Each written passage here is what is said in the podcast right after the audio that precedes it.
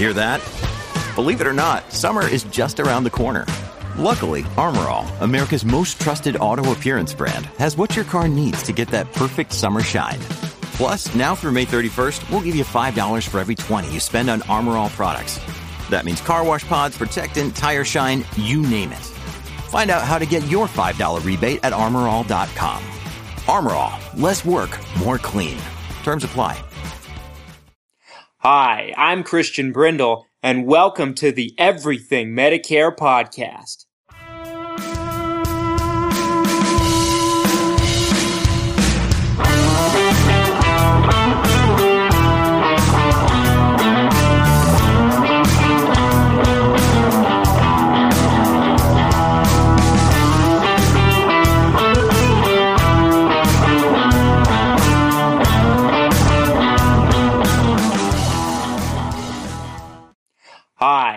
Christian Brindle, and welcome to the Everything Medicare podcast.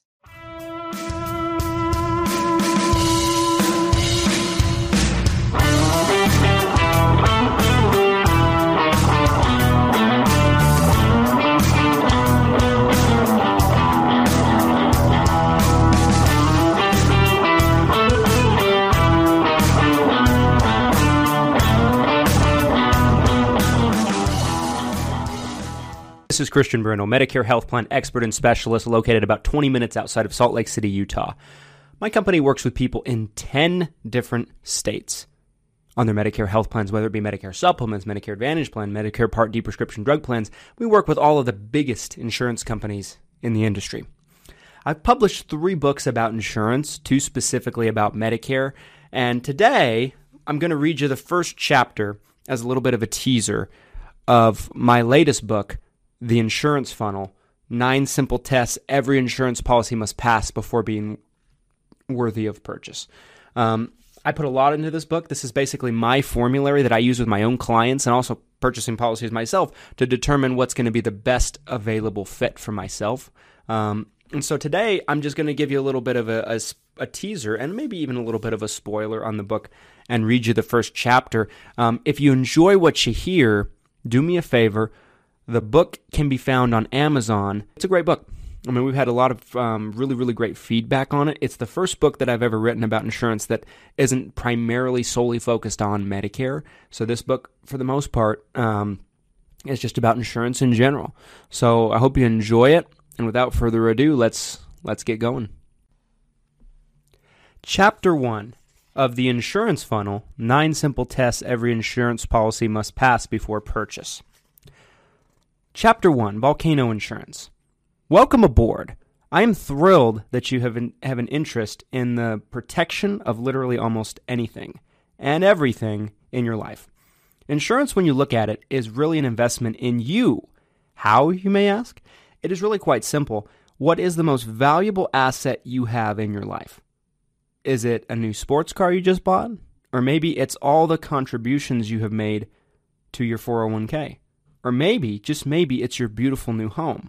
Wrong! It's none of these things. The most valuable asset you have and ever will have is you. Let me explain. It is your health, it is your well being. Insurance is an investment in protecting your health and your well being. But it doesn't just stop there. Insurance is an investment in your mental in your mental health as well. Physically, you could be in the best shape of your life, but say an external event such as a fire were to burn down your house.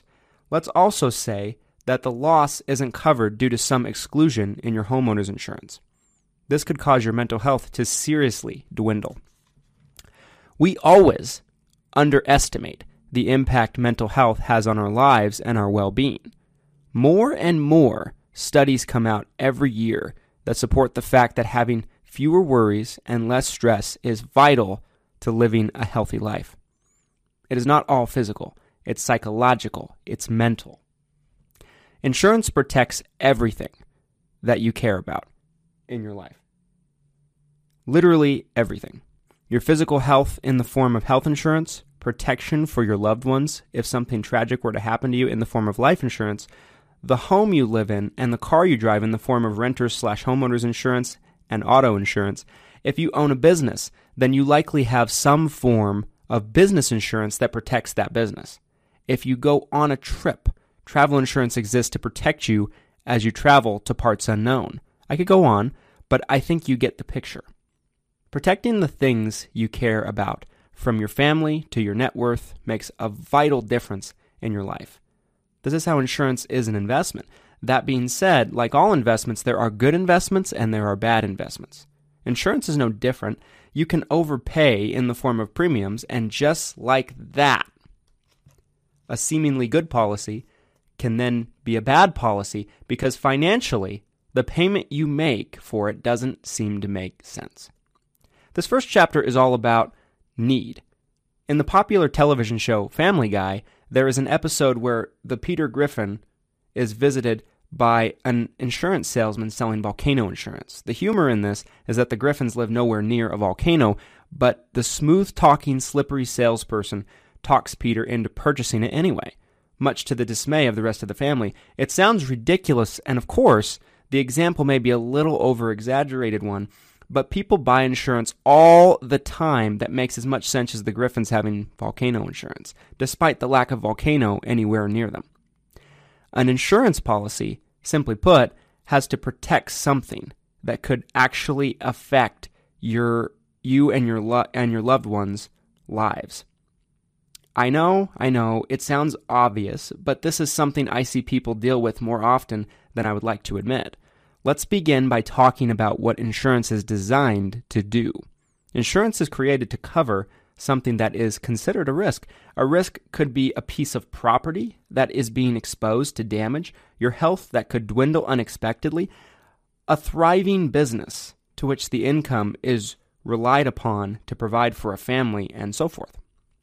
A great way to understand risk in the insurance world is by thinking about two people who both have cars. The first person leaves their car in the garage at all times. They never drive it. Will net will even pretend it's an older vehicle that can't even start. Does this car have risk? Yes, I suppose some. There is always the possibility of a natural disaster that could cause the garage to collapse and crush the car. It is possible that someone could break into the garage and steal the car. Some risk remains, even if the car is kept away, but not a great deal of risk.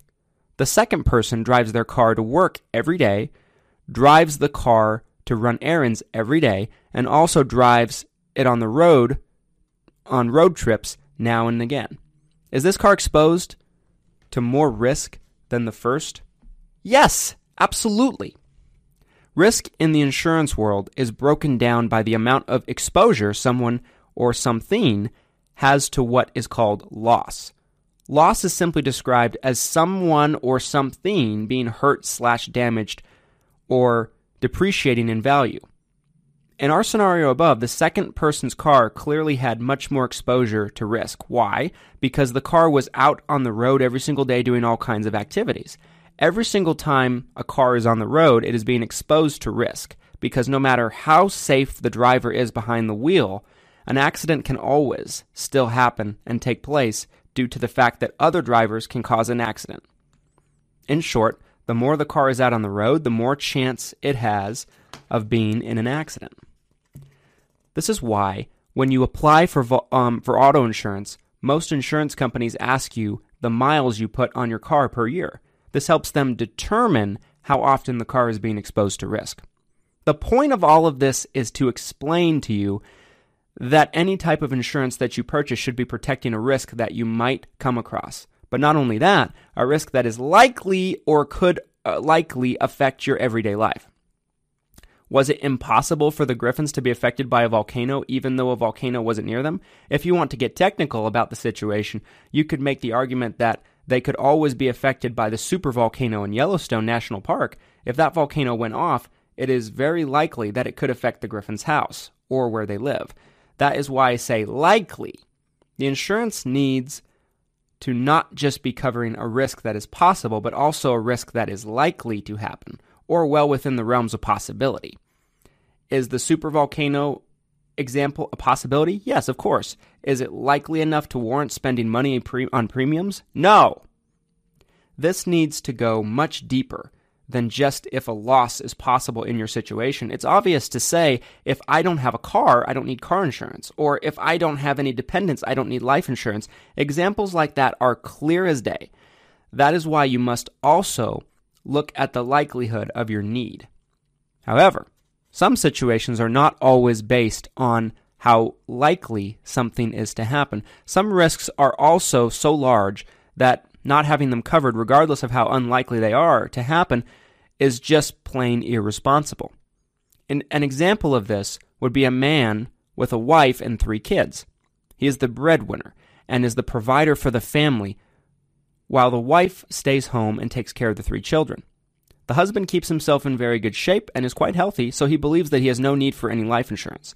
The, for the average family, this is irresponsible because he could always get in a car accident, be the victim of a crime, or something else unexpected that could take his life. It is not likely. It, it is li- it is is it likely for something like this to happen to him? Probably not, but you and I have both seen and heard far too many stories of a family left with nothing but bills to pay when no life insurance was involved. Let's look at the coin from the other side. Let's say a family of five, from the example above, were in a different situation. Let's say that the husband was a very successful businessman and had $5 million in the bank with his wife as the beneficiary in his will. Does he still need life insurance? Probably not. Why? Because if he passes unexpectedly, his wife will be set up for the foreseeable future with what he leaves behind without the life insurance. Insurance is all about need in your particular situation, and nobody knows your situation better than you. My advice on this is simple take all of the tests that I will lay out for you in this book, drop them into the funnel, and see if the policy you're looking at still comes out the other side. If an insurance policy cannot pass every test that is laid out in this book, it isn't worth purchasing. I have designed the funnel to filter out all of those insurance policies we really shouldn't be purchasing, but do so anyway.